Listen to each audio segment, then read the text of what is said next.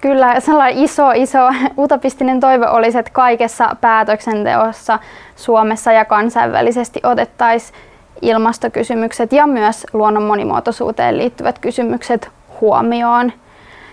Ja että jotenkin osattaisiin uudelleen nähdä se luonnon arvo ja ehkä uudelleen arvottaa tätä maailmaa sen kautta, että mitkä asiat on oikeasti tärkeitä. Mä ainakin näkisin, että oikeasti tärkeitä asioita on puhdas ja hyvinvoiva luonto, yhteisöt, läheiset ihmiset, sellainen aito kohtaaminen.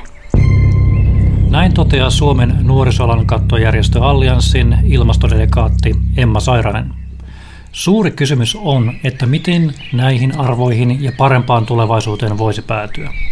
Auttaako työelämän, koulutuksen ja aktivismin digitalisoituminen kasvattamaan meistä parempia ympäristökansalaisia?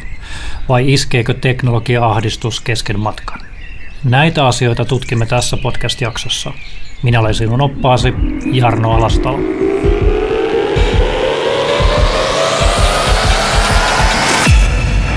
On päiviä, kun haluaa välttää teknologiaa mahdollisimman paljon ja olla täysin offline.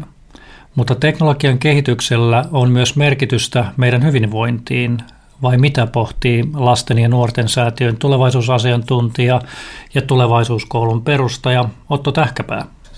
Kyllä, mutta sitten nuorten oli vaikeampi sanoa, että onko tämä niinku ikään kuin hyvä vai huono asia. Mutta toisaalta jos mä ajattelen sitä niinku ikään kuin vallitsevaa tapaa, miten yhteiskunnassa puhutaan tulevaisuudesta, niin siinä valossa myös nämä nuorten vastaukset ei ole kauhean yllättäviä. Eli nimenomaan me kaikki niin kuin omaksutaan tällaisia erilaisia kuvia ja käsityksiä tulevaisuudesta, tavallaan siitä keskustelusta, mitä tässä meidän ympärillä käydään julkisuudessa, tutkijoiden parissa, asiantuntijoiden parissa ja niin edelleen. Ja kyllähän meillä aika niin kuin vahva semmoinen niin kuin teknologiakorosteisuus on tässä keskustelussa, että kun puhutaan tulevaisuudesta, niin aika usein puhutaan teknologiasta ja puhutaan tekoälystä, niin ehkä tässä valossa en ole kauhean myöskään yllättynyt siitä. Olisin ollut yllättynyt, jos nuoret olisivat niin kuin ajatelleet päinvastoin. Emma Sairanen jatkaa ajatuksia teknologiasta ja ympäristöstä. Ja sitten, että palattaisiin jotenkin näihin ihan perustavanlaatuisiin arvoihin sen sijaan, että yritettäisiin jotenkin väkisin ylläpitää tätä nykyistä järjestelmää, niin uskallettaisiin miettiä, että mikä voisi olla se uudenlainen järjestelmä, jos me elettäisiin näin perustavanlaatuisten arvojen mukaan. Ja miten me voitaisiin rakentaa erilaista tulevaisuutta, joka on parempi kuin tämä hetki. Eikä vaan miten me voidaan teknologioilla muuttaa tämä meidän nykyyhteiskunta jotenkin kestävämpään muottiin. Ei, vaan oikeasti, että miten me muututaan, miten me voidaan muuttaa tätä maailmaa, eikä vaan rakentaa samaa eri tavalla. Teknologia on kaksijakoinen. Toisaalta se on ympäristön tuhoaja ja toisaalta mahdollisuus. WWF:n ympäristökasvatuksen johtava asiantuntija Essi Aarnio-Linnanvuori. Eli tietyllä tapaa se teknologia on ollut se, joka on mahdollistanut meille sen, että me pystytään tuhoamaan niin kuin planeetan kokoisia asioita tai niin kuin jotenkin ylikuluttamaan niin paljon, että kantokyky on oikeasti vaarassa. Mutta toisaalta sitten, niin kyllähän me tarvitaan siis teknologiaa myös siihen, että me saadaan käännettyä sitä kehityksen kulkua. Teknologia yksinään ei riitä, eli me tarvitaan myös niin kuin, tai me tarvitaan ehkä ennen muuta semmoista maailmankuvan muutosta, arvojen muutosta, kulutustottumusten muutosta, mutta teknologia on hirvittävän tärkeä apu. Se, millä me tuotetaan vaikka energiaa tai miten me liikutaan tai muita tämmöisiä näkökulmia, niin siihen tarvitaan välttämättä teknologiaa. Teknologian nostaminen ympäristökasvatuksen keskiöön on kuin perse edellä puuhun kiipeämistä. Teknologia on mahdollista ja tärkeä apu, kuten Essi toteaa, mutta taustalla on paljon muuta, kuten yhteisöllisyys ja unelmat ja myös ahdistukset. Tästä niin kuin ilmastoahdistusilmiöstä ei toistaiseksi ole ihan kauhean selkeää ikään kuin empiiristä näyttöä, että kuinka laajasta niin kuin ilmiöstä tarkalleen ottaen kyse on, mutta esimerkiksi kyllä oman työni kautta sen on selkeästi huomannut ja toisaalta esimerkiksi erilaisissa kyselytutkimuksissa on nimenomaan nähty, että nuorten usko tai luottamus tulevaisuuteen on niin kuin horjunut, osittain jopa romahtanut. Eli itsellä ainakin oli tosi sellainen niin kuin silmiä avaava hetki silloin, kun vuoden 2016 nuorisobarometri julkaistiin, jonka aiheena oli nimenomaan tulevaisuus, ja siinä se yksi keskeinen havainto tai tulos oli, että nuorista ainoastaan 25% suhtautuu optimistisesti maailman tulevaisuuteen, niin mun mielestä se on kyllä aika huolestuttavan pieni luku, kun me toisaalta tiedetään, että toisaalta tämä usko ja luottamus tulevaisuuteen ja siihen, että asiat saattaa kehittyä myös myönteiseen suuntaan, on sitten kuitenkin niin kuin tutkimusten mukaan jopa tärkein yksittäinen nuorten elämäntyytyväisyyteen vaikuttava tekijä, ja toisaalta se tulevaisuususko on myös, tai sen menettäminen on yhteydessä sit moniin tällaisiin niin kuin fyysisen ja psyykkisen suoriutumisen osa-alueisiin, niin mun mielestä on kyllä tosi huolestuttava kehitys. Otto Tähkäpää toteaa ja Emma Sairanen jatkaa aiheesta. Mulle ilmastoahdistus tarkoittaa pelkoa omasta tulevaisuudesta. Se on semmoinen lähtökohtainen ajatus ja tunne, mikä on siellä taustalla, joka esimerkiksi vaikeuttaa oman tulevaisuuden suunnittelua, koska se tuntuu niin epävarmalta, että mihin meidän maailma on menossa ja millainen tämä maailma on vaikka sitten 20 tai 10 vuoden päästä. Et ihan vaikka oman uran suunnittelu on vaikeaa, vaikka tulevaisuuden perhetoiveiden suunnitteleminen on vaikeaa, koska taustalla on se ajatus, että ei voi tietää, mitä tapahtuu. Ilmastoahdistus tarkoittaa mun mielestä konkreettisesti itselleni myös sitä, että jos vaikka lukee jonkun uutisen esimerkiksi näistä laajoista metsäpaloista tai jostain muusta, niin se aiheuttaa semmoisia tosi pohjattomia surun tunteita siitä, että jotenkin, että me ihmiskunta, me jotenkin tuhotaan jotain semmoisesta lähtemättä. Tai siis me tuhotaan jotain niin kuin äärimmäisen arvokasta, jota me ei voida enää täysin sellaisessa muodossa kuin se on ollut, niin tuoda takaisin, kun me ollaan se tuhottu. Niin mun mielestä ilmastoahdistuksessa on kyse tosi isoista kysymyksistä. Ja mun mielestä oli esimerkiksi tosi surullista, kun Annika Saarikko nosti tuossa vähän aikaa sitten jotenkin nämä lakkoilevat ilmastonuoret aika ikävään valoon silleen ilmasten jotenkin, että nämä lakkoilevat nuoret lietsoo ilmastoahdistusta, mikä on mun mielestä tosi väärin, koska nämä nuoret, jotka lakkoilee, he kokee äärimmäisen suurta monesti ilmastoahdistusta ja pelkoa siitä omasta tulevaisuudestaan, ja se lakkoilu on keino kanavoida sitä ahdistusta johonkin toimintaan, johonkin järkevään, niin mun mielestä silloin on todella väärin syyllistää näitä nuoria siitä ihan relevantista pelosta oman tulevaisuuden puolesta ja siitä, että he pyrkii niin kuin toimimaan sen pelon lievittämiseksi. Varmaa on epävarmuus. Miten siis luoda uskoa tulevaan ja tarjota olkapäätä ympäristöön liittyvistä huolista? WWF:n Essi Aarnio-Linnanvuori kiteyttää ympäristökasvatusta näin. Mulla on ehkä tämmöinen, niin kuin sanotaanko kiteytysiskulaislauseena, tämä on partiolaisten kanssa oikeastaan alun perin keksitty, mutta on ruvennut hyödyntämään sitä sitten myös muualle niin tämmöinen ota selvää, toimi ja kerro. Eli ympäristökasvatuksessa, ilmastokasvatuksessa, niin pitäisi aina olla niin kuin sitä tietoa, sitten pitäisi olla jotain semmoista, että harjoitellaan toimimaan sen ympäristön puolesta, ja sitten se, että pääsee kertomaan niistä omista huolista, omista näkemyksistä, omista mielipiteistä ihan oikeasti jollekulle, että mielellään niin kuin aikuisille ihmisille ja ehkä päättävälle tahollekin, niin se on olennainen osa sitä myös. Mikä rooli teknologialla on sitten ympäristökasvatuksessa WWF:llä? Essi Aarnio-Linnanvuori jatkaa. Ympäristökasvatuksessa sanoisin, että itse aikanaan joitakin vuosia sitten niin olin ehkä vähän niin kuin penseä, että tarviiko tuoda sitä niin kuin digiä välttämättä siihen ympäristökasvatukseen, mutta sitten kun lähdin sitä tarkemmin pohdiskelemaan, niin totesin, että ei ehkä ympäristökasvatuksessa tarvita digiä digin vuoksi, mutta siitä on kuitenkin aika paljon apua. Ja näen aika montakin itse asiassa sellaista käyttökohdetta, mihin voidaan niin kuin sähköisiä oppimisympäristöjä, sähköisiä välineitä, erilaisia teknologisia välineitä, sit myös muuta kuin tämmöistä tietoteknologiaa niin tietenkin käyttää. Esimerkiksi näen itse sen, että ihan tämmöinen perinteinen niin kuin retkeily luonnossa, mikä on ympäristökasvatuksessa aika tärkeä menetelmä, niin jos halutaan tehdä havaintoja siitä luonnosta, niin loppujen lopuksi se perinteinen kynä ja paperi, jossa on ehkä ohjeita ja tee näitä havaintoja, tutki näitä ja näin, niin se ei olekaan niin hirveän näppärä siellä maastossa. Se paperi kastuu helposti, kirjoittaminen on hankalaa, ei löydy, jos ei ole kunnollista alustaa ja missä mitä vasten ja näin. Ja se on niin kuin se on vähän niin kuin kömpelöä. Ja sitten siinä tavallaan niin kuin mennään aika silleen orjallisesti, mennään sitä monistetta eteenpäin ja se on vähän semmoista ehkä niin kuin puuduttavaa ja tylsääkin voi olla. Sitten kun se laitetaan tuommoiseen mobiilisovellukseen, ne samat tehtävät, niin ne lakkaa olemasta lineaarisia. Sä voit tehdä niitä siinä järjestyksessä, kun haluat. Esimerkiksi jos on jotain välineitä, vaikka haaveja järven rannalla tai jotain muuta tutkimusvälinettä, mitä ei ole ihan kaikille lapsille ja nuorille käytettävissä, niin on luontevampaa, niin ei tule semmoista jonoa, kun he menee sinne silloin, kun ne välineet on vapaana. Ja sitten siellä mobiililaitteessa siellä voi olla lisätietolinkkejä, siellä voi olla videoita, siellä voi olla niin kuin valokuvia, ääninäytteitä, kaiken näköistä tällaista. Ja sitten siellä on hirveän näppärä laittaa ne havainnot ylös.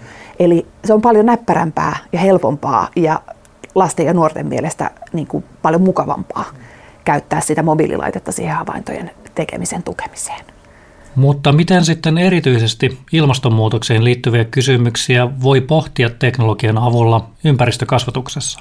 Se digitaalinen, niin se antaa mahdollisuuksia ehkä siihen, että kun käsitellään hirvittävän monimutkaista kysymystä, niin kun ajatellaan, että miten monimutkainen ilmastonmuutos on, se ulottuu aikajänteellä vaikka minne ja siihen liittyy hirveästi erilaisia näkökulmia ja tietoa on siellä ja tuolla, niin tavallaan sen tiedon jäsentämiseen niin tämmöinen digitaalinen on itse asiassa aika hyvä, koska siinä voidaan tehdä semmoinen napakka, että tässä on tätä ja sitten sinne saadaan tavallaan erityyppisiä rakenteita sinne sähköiseen tämmöiseen alustaan tai muuhun, jolloin saadaan sitä monimutkaista asiaa ehkä pilkottua vähän niin kuin enemmän ja sitten sinne voi myös tavallaan aika nätisti niitä erilaisia yhteyksiä, mitä pitää yrittää hahmottaa, niin niitä pystyy mun mielestä sähköisillä välineillä aika hyvin tekemään. Ja toinen ehkä mielestäni ilmastokasvatukseen aika tärkeä asia on se, että nyt kun ajatellaan tätä nuorten ilmastoliikettä, joka pari vuotta sitten alkoi Greta Thunbergin ilmastolakkoilulla ja edelleen jatkuu, vaikka tietysti vähän pienimuotoisempana koronan takia, niin semmoinen tavallaan sen oman mielipiteen ilmaiseminen niistä ilmastokysymyksistä, sen oman huolen purkaminen erilaisiksi viesteiksi, jotka annetaan tavalla tai toisella aikuisille, niin se on aika tärkeä elementti ilmastokasvatuksessa. Ja siihen sitten tämmöiset erilaiset digitaaliset välineet, sosiaalinen media, videot, kaikki tämmöinen, niin ne on mun mielestä aika tärkeitäkin työkaluja sen tyyppiseen ilmaisuun, että se ei niin kuin pelkällä kynällä ja paperilla tai siinä luokkahuoneessa tai missä tahansa huoneessa tapahtuvassa toiminnalla, niin se ei pelkästään niin kuin siinä sitten toteudu. Onko teknologia ja digitaalisuus niitä asioita, jotka voivat aidosti muuttaa maailmaa ja luoda edellytyksiä ilmastonmuutoksen pysäyttämiseen? Tulevaisuustutkija Aleksi Neuvonen. Kyllähän se niin kuin internetin leviäminen, informaation leviäminen, taitojen leviäminen, erilaisten kykyjen leviäminen, ikään kuin yhteistyön muotojen leviäminen, niin on se, joka luo eniten toivoa. Et siinä mielessä voi ajatella, että jos me pitää tehdä sitä prioriteettilistaa, niin ei se varmaan ensimmäisenä asiana ole. Ja toisaalta yhtä vaikealta tuntuu tällä hetkellä myös se, että sen internetin käyttöä alettaisiin rajoittaa esimerkiksi sen niin kuin sisällön perusteella, mitä siellä tehdään. Mutta Tätä emme pysty tässä vaiheessa sanomaan. Tämä kehitys toisaalta internetin maailmassa on ollut niin nopeaa, että tuskinpa välttämättä oltaisiin 10 vuotta sitten osattu sanoa, kuinka paljon me esimerkiksi käytetään erilaista suoraan toistettua videomateriaalia ja muuta. WWF on huomannut live-videoiden sekä muiden digitaalisten materiaalien merkityksen ympäristökasvatuksessa ja uskoo niiden vaikuttavuuteen. WWF on luonut myös erilaisia applikaatioita esimerkiksi rantaretkeilyyn ja luonnon tutkimiseen. Essi Aarnio-Linnanvuori jatkaa. Sanotaanko näin, että tämmöinen, vaikkapa tämä rantaretkeily, niin se on yksi tapa toteuttaa sitä, että mennään sinne ulos, opitaan tietoa joo, mutta myös luodaan sitä luontosuhdetta sille kasvavalle lapselle ja nuorelle. Ja se on sitten kuitenkin ihan tutkitusti aika keskeinen asia siinä, että kasvaako ihmisestä aikuisena ympäristövastuullinen vai ei, että onko hänellä jonkunnäköinen suhde siihen ympäröivään luontoon. Järjestöjen lisäksi digitaalista oppimista mietitään paljonkin perusopetuksessa. Verkkoyhteyksiä, datakeskuksia, käytettäviä palveluita, laitteita, sitä miten niitä laitteita käytetään, digitaalisia oppimisympäristöjä, digitaalisia muita tällaisia oppimisen ratkaisuja ja opetuksen ratkaisuja totta kai myös, jos tässä nyt mainitsee muutaman. Näin tiivistää opetus- ja kulttuuriministeriön erityisasiantuntija Liisi Hakalisto, mitä on digitalisaatio perusopetuksessa. Kun pohditaan ympäristökasvatuksen ja yleisesti opetuksenkin digitalisaatiota, niin silloin on syytä pohtia myös digitalisaation vaikutuksia ilmastonmuutokseen. Esimerkiksi, mikä on digitaalisten oppimateriaalin ympäristövaikutus, Liisi Hakalisto? No me yritettiin tätä tarkastella tai kartoittaa vähän, että mitä tietoa tästä on saatu tässä tämän vuoden kesällä. Eli tehdä vähän sellaista kirjallisuuskatsausta ja kasata tietoja tästä kokonaisuudesta. Ja todettiin sitten se, että oppimateriaalien osalta, eli etenkin digitaalisten oppimateriaalien osalta, niin nämä ympäristövaikutukset on palvelutarjoajien puolelta aika harvoin sellainen arvioitu tai tutkittu asia, eli sitä ei ole, siitä ei ole saatavilla tietoa. Ja sitten toinen on, että jos tietoa on saatavilla, niin sit se ei välttämättä ole vertailukelpoista sitten muiden oppimateriaalien kanssa. Ja sitten no tietysti oppimateriaaleissa on vielä se juttu, että niiden ympäristövaikutukset totta kai sitten riippuu myös siitä, että miten niitä käytetään. Eli että minkä tyyppisiä oppimateriaaleja ne on, että onko, ja sitten että miten niitä käytetään, kuinka usein niitä käytetään. Et sitten esimerkiksi jos miettii vaikka videota, mikä on yleistynyt opetuksessa ja todella kovasti viime vuosina, niin sehän kuluttaa datan määrältään huomattavasti enemmän kuin sitten videoiden katselu, kuin sitten jos vaikka netissä selaat tekstiä tai katsot kuvia. Kaikella tekniikalla on siis vaikutus ympäristöön.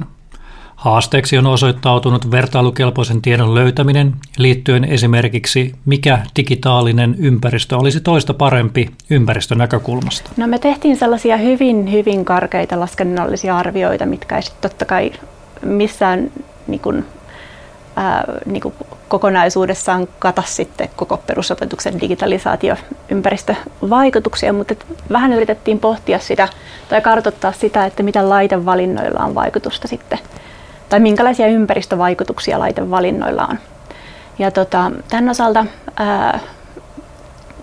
viimeaikaiset tutkimukset tai tutkimusten valossa näyttää hyvin vahvasti siltä, että pöytäkoneet on näistä laitteista tai käytettävistä laitteista hyvinkin tällaisia ympäristövaikutuksiltaan suurempia kuin mitä sitten vaikka läppärit tai tabletit tai älypuhelimet. Eli pöytäkoneen on arvioitu, että sen hiilidioksidiekvivalentti olisi sitten noin 1100 kiloa hiilidioksidiekvivalenttia, kun taas sitten läppärien osalta muistaakseni arviot on siinä 500 kieppeillä ja tablettien osalta 100 ja älypuhelinten osalta noin 560. Eli sillä laitevalinnalla on kyllä suuresti vaikutusta ja totta kai sitten myös sillä, että miten sitä laitetta käytetään. Opetusten järjestäjien kohdalla niin tämähän on heidän päätettävissään, että miten he näitä asioita edistävät ja miten he ottaa ympäristövaikutukset suunnittelussa huomioon. Mutta onhan siellä kuntia, jotka on hyvinkin ympäristövaikutuksiin kiinnittänyt huomioita viime vuosina ja pyrkii näitä asioita ottaa huomioon. Et kyllä takuulla siis paljonkin on kiinnostuneita asiasta. Mutta jos siirrytään haasteista mahdollisuuksiin, niin nuorten parissa työskentelevät ovat suuren haasteen edessä, miten inspiroida nuoria tulevaisuudesta positiivisilla viesteillä. Essi Aarnio-Linnanvuori pohtii kepin ja porkkanan eroa ilmastokeskustelussa. Syyllistäminen, niin kuin lasten ja nuorten syyllistäminen ei mun mielestä ole hyvää ympäristökasvatusta tai ilmastokasvatusta, koska niin kuin tässä tavallaan niin kuin, jos niin kuin syyllistämisen linjalle lähdetään, niin voidaan lähteä sitten osoittelemaan sormella niitä, jotka jo 60-luvulla tiesi, että ilmastonmuutos tulee, eivätkä ole toimineet. Me voitaisiin tavallaan myös tietyllä tapaa sillä syyllistämiskonstilla, niin sinä ja minäkin voidaan niin kuin aikuisina ihmisinä pestä kätemme, koska niittenhän silloin olisi pitänyt ruveta tekemään. Eli kyllä mun linja ja WWF-linja on enemmän se, että mennään niin kuin sen positiivisen kautta ja sen kautta, että mitä voidaan tehdä. Huolimatta siitä, että tilannehan on ihan hirveä. Se on ihan tosi vakava. Ja viivyttelyyn ei ole aikaa, mutta ei se tavallaan semmoinen niin kuin syyllisten etsiminen ei varsinaisesti hyödytä. Mutta se, että miten se sitten saadaan tämmöinen positiivinen viesti niille nuorille, niin se ei ole ihan helppoa. Ja se ei ole helppoa, oli meillä sitten sitä teknologiaa tai ei käytettävissä. Et se on joka tapauksessa niin kuin haastavaa, koska nuoret poimii ne erilaiset synkät viestit vähän niin kuin sieltä sun täältä. Ja sitten se vähän riippuu, että mitä sulle osuu kohdalle, minkälaisen palapelin kokoat ja kuinka paljon se näyttää sitten niin kuin niitä maailmanlopun merkkejä ja kuinka paljon sitten taas niin kuin enemmän sitä ratkaisuja. Ehkä itse näkisin, että riippumatta siitä, että mitä niin kuin menetelmiä käyttää, niin se tärkeää olisi ympäristökasvatuksessa, ilmastokasvatuksessa, että keskitytään aika paljon niihin ratkaisuihin ja sitten siihen toimintaan sen ympäristön puolesta ja annetaan niille nuorille mahdollisuus puhua niistä vaikeista tunteista. Et jos ahdistaa, niin siitä pitää saada kertoa, sitä ei pidä vähätellä eikä varsinkaan vähätellä millään semmoisella tavalla, niin kuin jojo kyltää, ei niin kuin ihan kyltää järjestyy ja ei niin kuin näin, vaan että pitää antaa tulla myös ulos sitten se, että jos tuntuu siltä, että niin kuin onko minulla tulevaisuutta, niin siitä pitää saada kertoa ja sitten voi miettiä sitä yhdessä, että mitä me voitaisiin tehdä, että se tulevaisuus olisi vähän vähemmän synkkää. Synkkään tulevaisuuteen valoa. Juuri niin. Paul Nix, miten sinä koet nuorten motivoinnin? The key that I have found in inspiring children and working with children, and this is not just from Project Greenlight, but also from my time with 3D Bear, my time before that, doing workshops and things, and my time now with the Time Repair Corporation. The key to inspiring people, and this isn't just children, this is adults too, they're just a harder audience. It's relating the wonder and amazement that you've got yourself, just letting that bleed out of you. When you love something, anything, it can be science, it can be baseball, it doesn't matter what it is. When you really, really love it and want to dig into it, you have this, I don't want to say energy, but like you have something that bleeds off of you and that people pick up on and that they understand. They see the excitement in you and they understand it and they go, this guy loves what he's talking about. Why is that?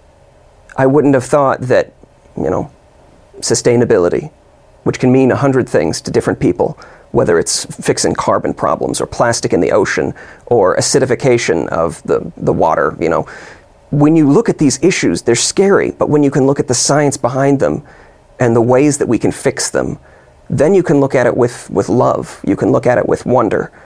And that's what sparks a fire for children. It's what sparks a fire for all of us. It's why I do what I do. Innostu, ole oma itsesi, kerro omat mielipiteet ilmastonmuutoksesta ja tuo esiin faktoja ja anna tilaa keskusteluun.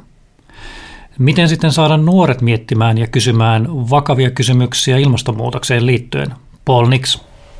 Exposure and education. The whole reason that we founded the Time Repair Corporation was because I don't want people to have to be afraid of the future. And right now, a lot of people are. We've got rates of anxiety and depression skyrocketing, and it's happening because people aren't exposed to the technologies that we've got. They don't see the potential of the solutions. They aren't getting their hands dirty and trying things out and being their playful, inventive selves, because this is the real magic that children have, is that when they are playing, they don't see boundaries. So when we give them the tools, then they can start pushing those boundaries back. They didn't actually exist in the first place. It was just adults who've been sort of conditioned to think, oh, this is too big, we can't do anything. And It's not the case. It's never been the case.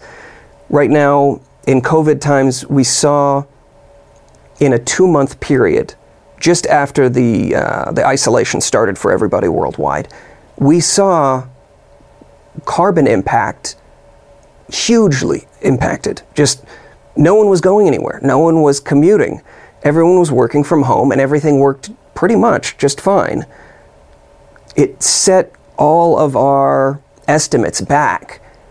It gave us a little bit of a reprieve, and we can keep doing that, especially if we can get this next generation involved, because we don't really have time to wait for another generation. It doesn't make sense to do that. Jos on merkityksellistä saada nuoret innostumaan käsittelemään ympäristökysymyksiä, niin miten sitten tulevaisuuden teknologian luojat saadaan innostumaan ilmastonmuutoksen vastaisesta taistelusta? Siitä on kokemusta Aalto-yliopiston Sanna-Lisa Sihtonissilällä. Suuri osa tekniikan opiskelijoista, ainakin mun kokemuksen mukaan, on niin kuin sanotaan, tiedostaa ilmastonmuutoksen, on sitä huolissaan ja myös haluaa tehdä jotain sen eteen. Et mä itse pidän Aalto-yliopistossa ilmastonmuutoksen peruskurssia Ilmasto nyt, Climate Now.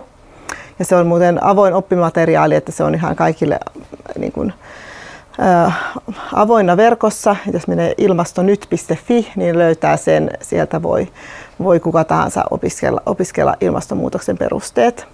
Ja siellä on teknologiastakin yksi luku. Ja opiskelijat on kiinnostuneita, he haluaa tehdä sitä. Ehkä vaaditaan sellaista, että kun sitten siirrytään työelämään, niin että on niin kuin riittävästi uskallusta siihen, että viedä sitä omaa niin kuin ilmastoinnostustaan sinne työpaikalle, että osaan, että pystyisi niin kuin toteuttamaan sitä siellä. Että mä ehkä pidän niin kuin, siis paljonhan tapahtuu. Se on niin kuin hyvä muistaa, että Suomessa viimeisen 2-3 vuoden aikana, ihan viimeisen vuodenkin aikana, tämä ilmastokeskustelu on lyönyt läpi ihan niin kuin uudella tavalla. Ja tekniikan alalla sen, mä huomaan sen niin kuin ehkä erityisesti, että muutama vuosi sitten oli vielä sillä lailla, että aijaa ilmastonmuutoksen kurssi, mutta nyt kun mä niin kuin puhun asiasta, niin sanon, että ahaa, tosi mielenkiintoista. Ja niin kuin heti niin kuin ihmiset lähtee mukaan siihen keskusteluun. Eli sillä lailla niin kuin asenteissa on tapahtunut aika isokin muutos mun mielestäni viimeisen 2-3 vuoden aikana. Mutta sitten kun se työelämä, yritysmaailma, niin se kuitenkin toimii niin kuin vanhojen lainalaisuuksien mukaan vielä. Niin mä niin kuin siinä niin kuin näen, että siinä voi olla vaara, että kun mennään sitten työelämään, niin sitten onkin ikään, tai tulee semmoinen, että ikään kuin on pakko toimia sen yritysmaailmansääntöjen mukaan, mikä vielä on niin kuin toinen jalka, tai vähintään toinen jalka tukevasti siellä vanhassa maailmassa, kun pitäisi mennä jo sitten sinne uuteen. Eli niin kuin insinööriopiskelijat, sekä ammattikorkeakoulussa että yliopistossa, niin tarvii varmasti niin kuin rohkaisua siihen, että niin kuin uskalletaan lähteä niin kuin reilusti ja isosti edistämään hiilineutraalia teknologiaa. Eli aika on nyt innostaa, innostua ja jatkaa innostumista, vaikka ilmastonmuutoksen harmaa pilvi leijailee pään päällä. Miten sinä sitten voisit pohtia omassa työssäsi ilmastonmuutosta, ympäristöä ja teknologiaa? Koordinaatin erityisasiantuntija Mika Pietilä on ollut mukana kehittämässä kansainvälistä Greening Youth Information-opasta, joka auttaa nuorisotyön parissa työskenteleviä pohtimaan erityisesti, miten edistetään aktiivista kansalaisuutta liittyen ilmastonmuutokseen ja teknologian käyttöön. Tässä oppaassa halutaan vahvasti kuitenkin niin kuin edistää nuorten oikeutta saada ajantasasta luotettavaa, puolueetonta tietoa, eli se mikä on nuorten tieto- ja neuvontatyön niin kuin lähtökohta. Jokaisella nuorella on oikeus tietoon ja sillä tiedolla pitää olla, niin kuin tietyt niin kuin tekijät pitää täyttyä ja myös, että se huomioidaan nyt erityisesti tässä ilmastonmuutos ja ilmastokeskustelussa? Ilmastonmuutoskeskustelussa tulee huomioida erityisesti medialukutaidon vahvistaminen. Mika Pietilä jatkaa. Ja ihan sellainen perusasia, että mitenkä arvioidaan, onko jokin uutinen totta vai tarua, niin sellaisen kautta päästään käsiksi juuri tähän, että mikä on tai että puhuttaisiin niistä asioista, tai että jokainen saisi puhua niistä asioista, niistä omista näkökulmista ja että voitaisiin kuunnella toisia, mutta myös kriittisesti sitten samalla tarkastella ja suhtautua siihen tarjottuun tietoon. Ja sitten mä näkisin myös, että tämän oppaan tämä aktiivinen kansalaisuuden edistäminen, se näkökulma, niin rohkaisee kyllä nuoria ilmaisemaan omia näkökulmiaan argumentoimaan niiden omien ajatusten, omien näkökulmien, omien mielipiteiden puolesta. Tässä maailman tilanteessa, niin tuleeko jokaisen nuorisotyöntekijän pohtia ilmastonäkökulmaa kaikessa tekemisessä? Mika Pietilä. Hyvä kysymys ja kyllä mä itse sanoisin, että pitää miettiä ja se tulee ajankohtaisemmaksi joka hetki tai joka päivä yhä ajankohtaisemmaksi miettiä niitä omia tekoja, tapoja toimia ja myös se, että pohditaan sitä, että miten me tuotetaan näitä palveluita, miten me järjestetään palveluita ja erityisesti nuorten parissa yhdessä nuorten kanssa toimiessa on kyllä tärkeää miettiä sitä tulevaisuutta, koska me itse ollaan niitä ihmisiä, jotka joka päivä sitä tulevaisuutta rakennetaan ja se, miten me sitä tulevaisuutta rakennetaan, niin vaikuttaa sitten ei vain meihin itseemme, niihin sillä hetkellä olemassa oleviin sukupolvia ihmisiin, vaan myös niihin, jotka sitten myöhemmin ovat kansalaisina ihmisinä täällä maapallon päällä. Olisi ihan varmaan jokaisen henkilön tai sitten palvelun tai sitten palveluiden käyttäjien nuortenkin.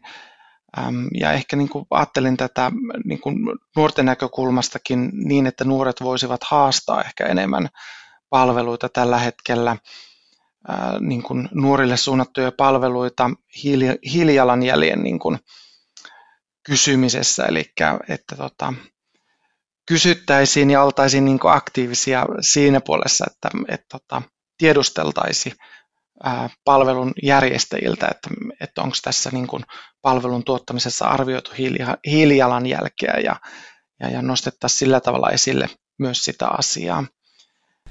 Kiitos Mika tästä mainiosta pohdinnasta, sillä se tarjoaa mainion aasinsillan vielä hiilijalanjäljen pohtimiseen. Maija Leino. Mulle tulee silleen, jos miettii nyt miettii nuoria, tuossa keväällä kävin lukiossa omassa kotiolukiossani puhumassa ilmastonmuutoksesta ja sitten vähän kyselin niiltä nuorilta, miten he kokee ilmastonmuutokset ja mahdollisuudet vaikuttaa siihen, niin sen tajusin siinä, että esimerkiksi nykyiset hiilijalanjälkilaskurit on tehty aikuisille, kun siinä vaikka kysytään, että miten asut ja minkälainen sähkö. Ja, että nuoret ei kokenut kovin motivoiviksi niitä keinoja, mitä annettiin, että näin vähennät hiilijalanjälkeään, koska ei monen asumisen päättää joku muu kuin he itse. Että totta kai on kohtia, mihin he voi vaikuttaa ja miten he vaikka liikkuu erilaisiin paikkoihin. Mutta sekin rajallisessa määrin. Mutta ehkä just se, että ne keinot siitä, miten hiilijalanjäljen vähentämiseen kannustetaan, niin siinä on ehkä vähän miettimistä, että ne koetaan itselle relevanteiksi. Tämmöisen havainnon tein. Nuorten parissa työskentelevän onkin olennaista miettiä, miten tuoda ilmastonmuutos nuorten kontekstiin mukaan, mutta helppoa se ei ole, sillä tiedon äärellä on vaikea päästä ja pohtia, mikä esimerkiksi digitalisaation vaikutus on oman hiilijalanjälkeen. No mä sanoisin, että että kannattaa miettiä sitä, että sekin digitalisaatiokin tai teknologia on omanlaista kuluttamista, että vaikka se näyttäytyy meillä aineettomana, eli mä saan omalle ruudulleni sen videon, niin kuitenkin se siellä taustalla se kuluttaa sähköä ja me tarvitaan laitteita ja nämä laitteet tarvii metalleja ja valitettavasti vielä tällä hetkellä niin me tarvitaan koko ajan niin kuin uusia metalleja tuolta maan sisältä, että me ei pystytä vielä kiertotalouden avulla saamaan niitä talteen. Eli ihan tämä, että kannattaa miettiä, että ei aina tarvista uutta laitetta tai että onko mun tarvetta koko ajan saada vaan isompi televisio, jolla saa tarkemman kuvanlaadun, koska sitten se tarkempi kuvanlaatu taas tarkoittaa enemmän energiankulutusta. Et ihan tällaisia, niin kuin, että mikä on niin kuin sellainen sopiva, kohtuullinen, millä pärjää, ettei aina tarvitse olla se uusin, vaan sen takia, että se on saatavilla. Näin Sitran asiantuntija Lotta Toivonen. No siis mä lähtisin siitä, että ensimmäinen asia olisi lisätä tietoisuutta. Ja sitten ensinnäkin niin kuin voidaan sanoa, että tällä hetkellä jopa kuluttaja, suomalaisen kuluttajan tai kuluttaja yleensä on hirveän vaikea pystyä arvioimaan sitä omaa käyttönsä hiilijalanjälkeä, koska meillä puuttuu paljon tietoa.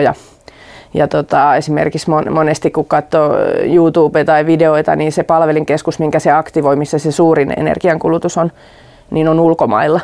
Niin tästä meillä ei ole ihan täyttä käsitystä, että on erilaisia laskelmia olemassa ja varmasti tulevaisuudessa tietoa tulee lisää, mutta että ensin pitäisi saada se näkyviin, että minkä suuruisista asioista oikeasti puhutaan. Toki tiedetään, että se kuluttaa paljon dataa ja sitä kautta energiaa, mutta mä lähtisin siitä, että ensin lähdetään niin kuin tarjoamaan ja lisään tietoisuutta siitä, että millä tavalla sitä voi tehdä fiksummin.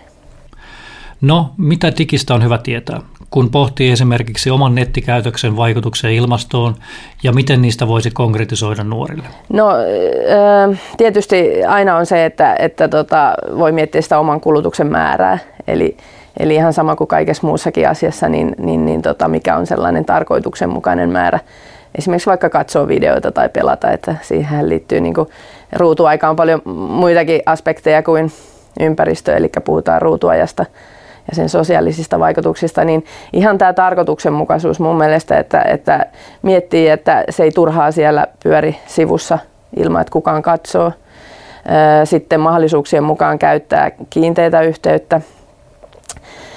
Mitä pienempi ruutu, eli tabletti, tietokone on kuluttaa vähemmän energiaa kuin iso taulutelevisio.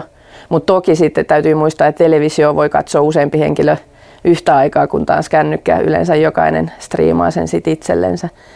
Ja ihan ottaa tällaisia energiatehokkuusasetuksia käyttöön. Ympäristökasvatuksella on merkitystä ja nuorilla on halua vaikuttaa ilmastonmuutokseen. Tätä halua pitää tukea. Jos aikuiset päättäjät eivät tee mitään, niin silloin voi haastaa vaikka 33 maata oikeuteen liian hitaista ilmastotoimista. Näin tekivät portugalilaisnuoret syksyllä 2020. He käyttivät osaltaan teknologiaa hyödykseen, kun rahoittivat tekojaan joukkorahoitusalustan avulla. Ja teoilla on vaikutusta, sillä nyt Euroopan ihmisoikeustuomioistuin vaatii EU-maita vastaamaan nuorten haasteeseen mahdollisimman nopeasti.